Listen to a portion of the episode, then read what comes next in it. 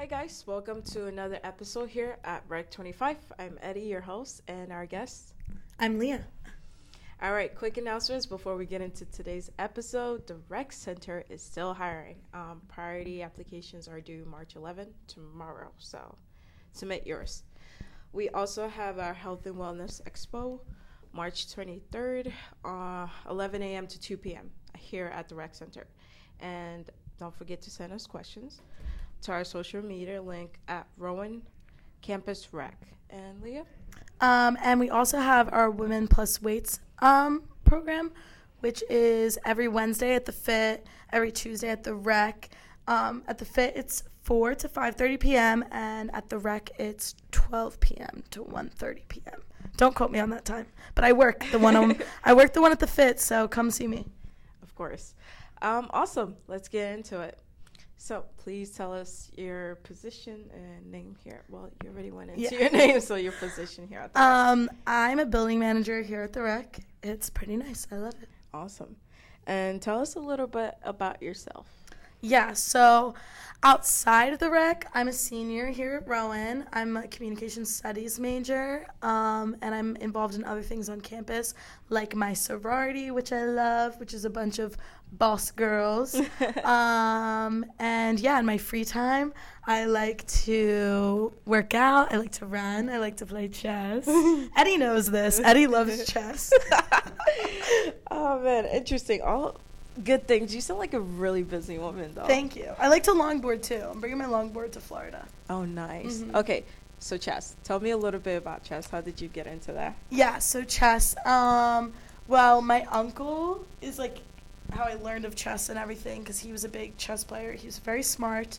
Um, and I was never really about it, but he gave a chess set to my dad, and it was like a cool vintage chess set. Nice. And like about a year ago, I was with my ex boyfriend and we were at my dad's, and I was like, let's play some chess. I already knew how to play from my uncle, but I had never actually played. But I just really like it because like it's a good way to like train the brain and just kind of like relax. Even though I mean I relax during it, but after when I lose because I'm not that good, um, I throw a little bit of a hissy fit. Not gonna lie, because I like to win. I'm a bit, I'm a little bit competitive. competitive sides are coming out. hmm Honestly, chess. Uh, I just started a puzzle, and that's not going too great. I did like the outers, and then just gave up. Puzzles are hard. They That really is are. like a lot of, of brain power. Mhm. All right. So, in your position, um, can you tell me about your first day and how that was like as a BM? Yeah. So, um, my first day, I would say, was very nerve wracking. Um, it's very like, like there's this newfound freedom because essentially, like when our professional staff isn't here, you're the person who's in charge. Right. So it's very nerve wracking knowing like if anything goes wrong in the building, it falls to me. Your right responsibility. exactly. Whereas like in the other positions, it's kind of like, oh, you can go to the building manager.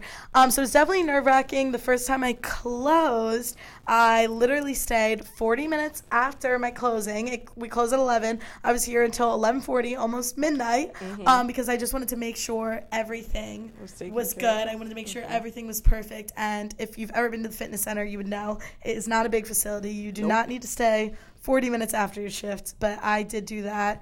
Um, but yeah, so and it was exciting though. It was I- exciting. I think most of us could relate though. Like for me, I would probably stay almost equal amount of time. yeah, Just triple checking every doors Exactly. and everything. it's your first time. Like, exactly. All right. So tell us how you got into your position. Like what inspires you to be a BM? Um, yeah, so well, originally when I got like hired here at the rec, um, my best friend Katie, she works here. Shout out to Katie, I love her. Um, she's the lead BM, and you know, like I would say Katie has set like a lot of examples for me. I'm like really, I'm not trying to get deep right now, Katie. You better listen to this. But Katie has set a lot of examples for me. Um, Sorry about that. she set a lot of examples for me just in the sense that like i don't know like i would say she was a big reason as to why I wanted to become a building manager. Like, so we both were main office, and she became a building manager before I became a building manager. And the way she would talk about the rec, like even before I worked here, I just was always like, you could just tell like that there's such a family yeah, community. Like, yeah. it's just a cool place to work.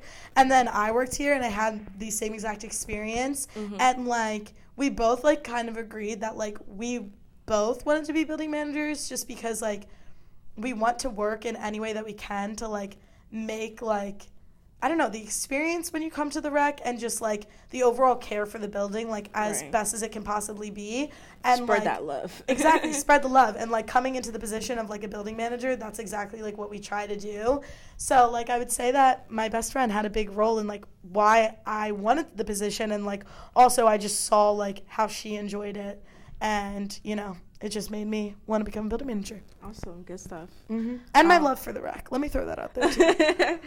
uh, so tell us about your um, process during the hiring. How was that for you?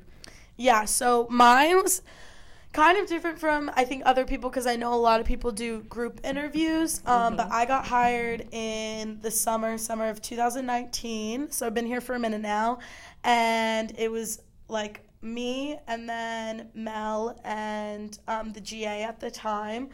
Um, and yeah, kind of the same thing. Like Katie was the one who had told me about the job.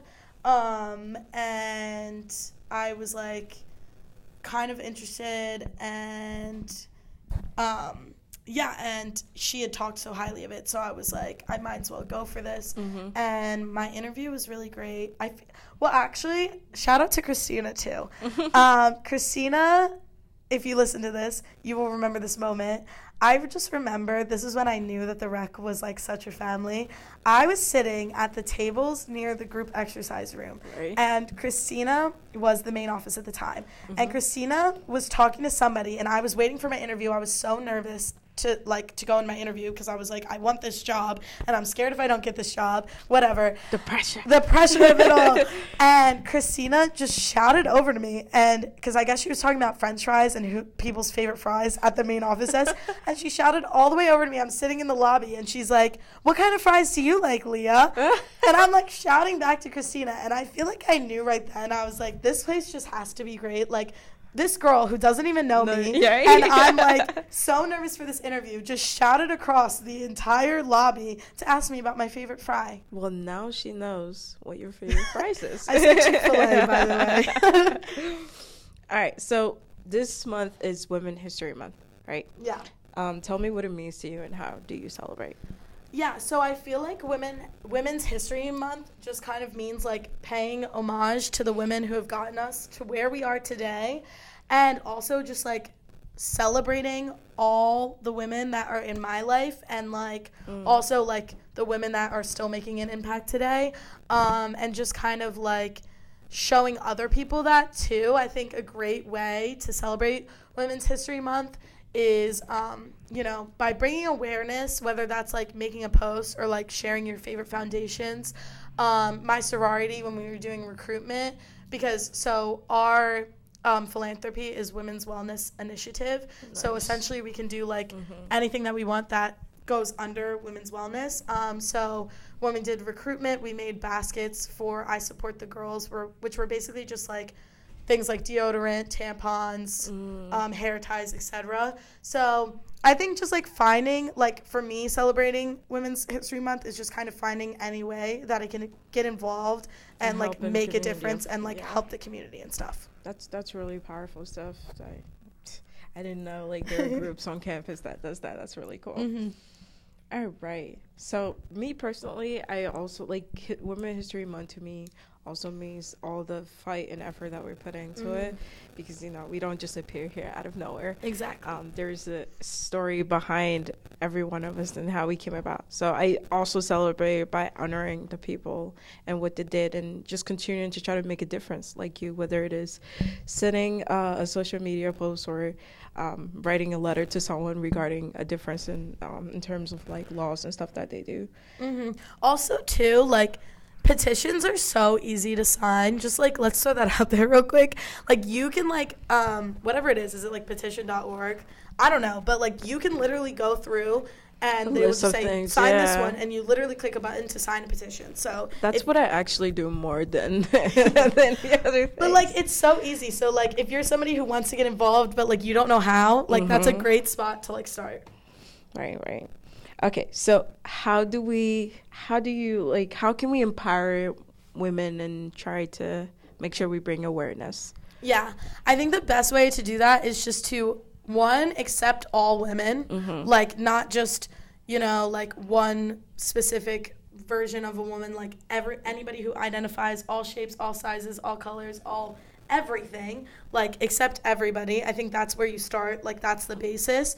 And just like giving everybody a platform and a voice and listening. Like it is just important to like understand other people's experiences and learn from them. Like I feel like I'm a big person who like I think perspective is everything. It and like the best way to have a well-rounded perspective is to hear other people's experiences and other people's perspectives and Mhm. learn from those perspectives. Um, so I think the best way to empower is just to give women um, platforms and to like share other people's experiences and to like love the women around you and raise them up and celebrate them. Like all my best friends, I tell them all the time I love them. I tell them how great they are and amazing and like do those things. Find the women in your life and like go out there and be like, "Hey mom, I love you." And just say and that. give her a big hug. exactly. It starts with the little things It and does. it goes it really from there. does. I, I totally agree. One of the ways that we could empower um, women is to empower our peers, ourselves, and then of course to pre- you know spread that love out to our um, community and people Mhm. around us Mhm. for sure. So for people who aren't aware of what women and weights are, can you just like let them know? Yeah.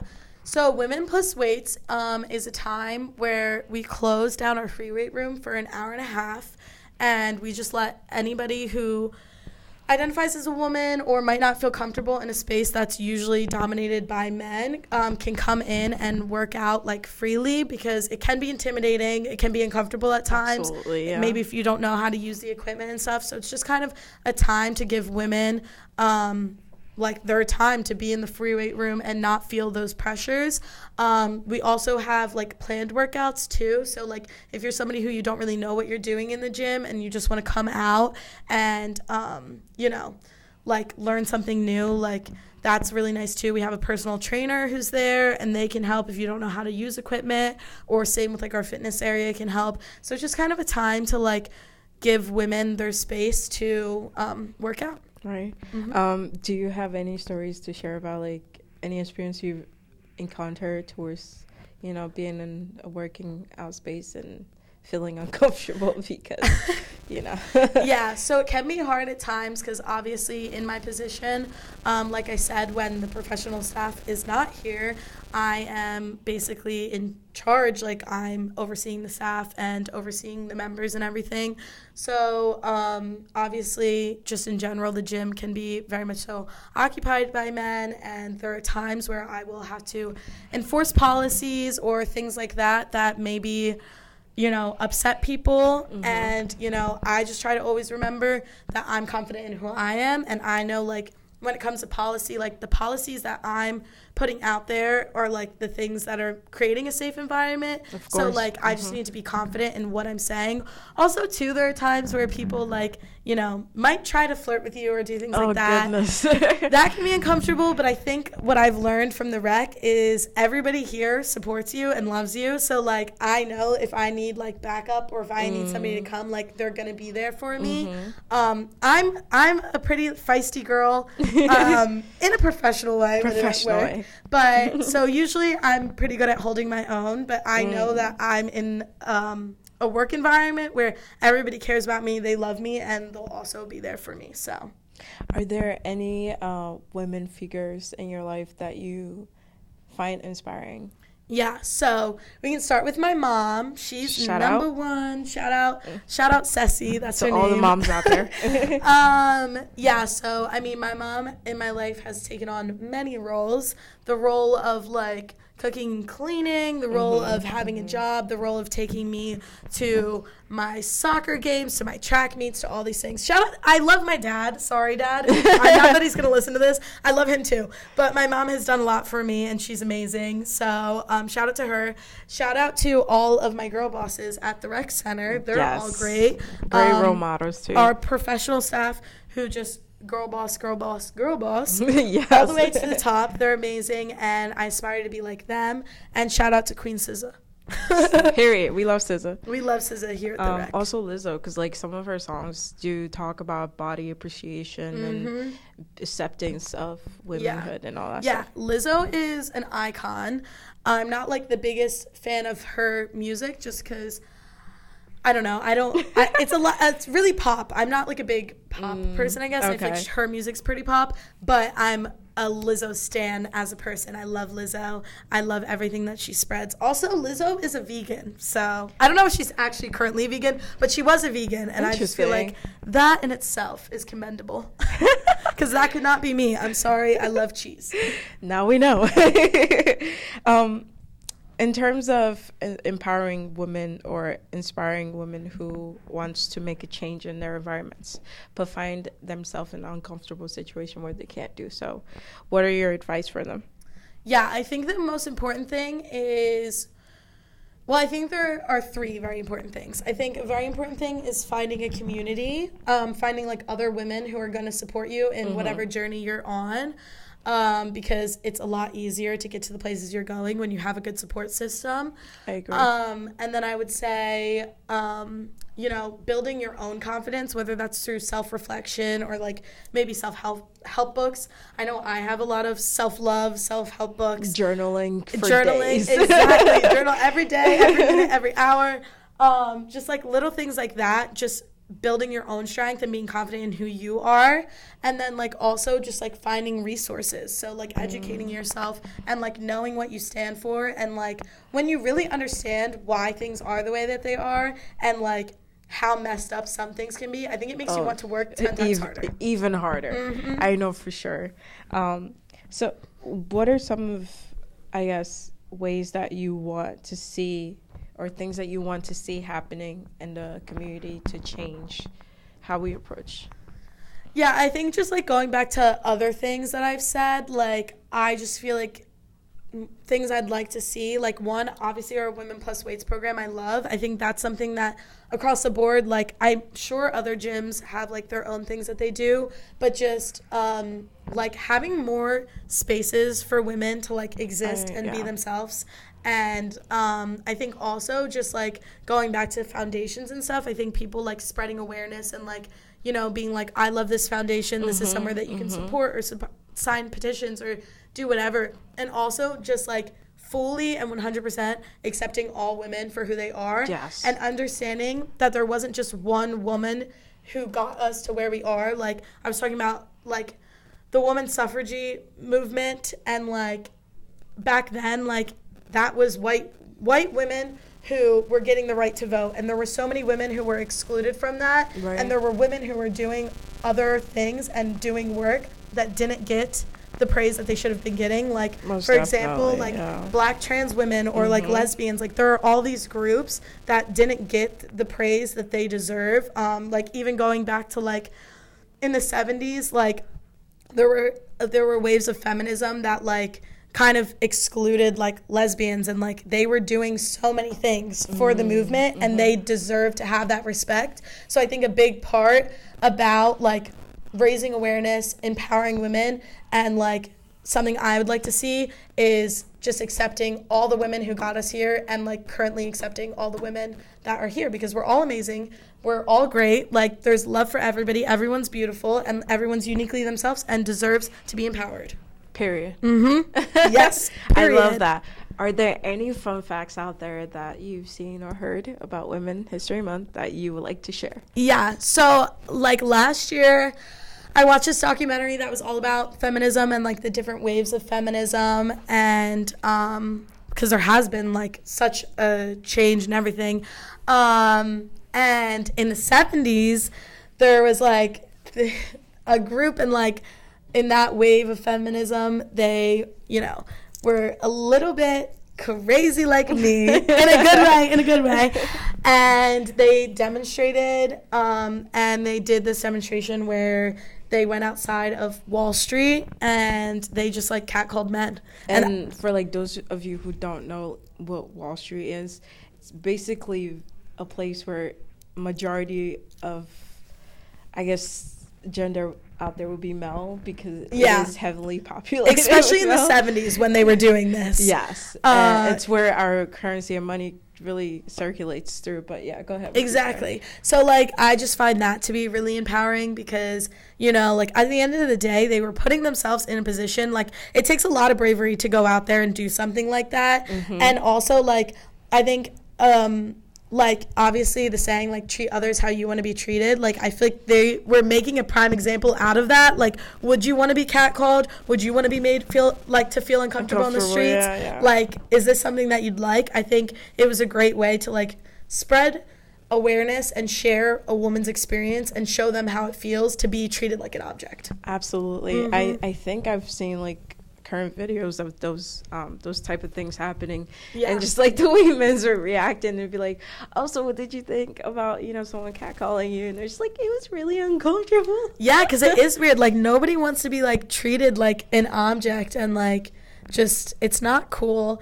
And yeah, so I feel like it was just a really cool thing mm-hmm. that they did. Um, talking about you know women being treated as objects, there are still some parts of like uh, country and continents where you know women don't have the same rights as um, we do here, mm-hmm. and like things happen where you see that the way they're being treated is not fair, and I feel as the new generation coming up, it's us, it's up to us and our job to not only make awareness but also start demanding the way that we want to be treated in the future and the way that you know it's only right for them to be also treated. Exactly all right. Well, that is it for us here at Rec 25. Thank you guys very much for joining us. I'm your host, Eddie, and I'm Leah.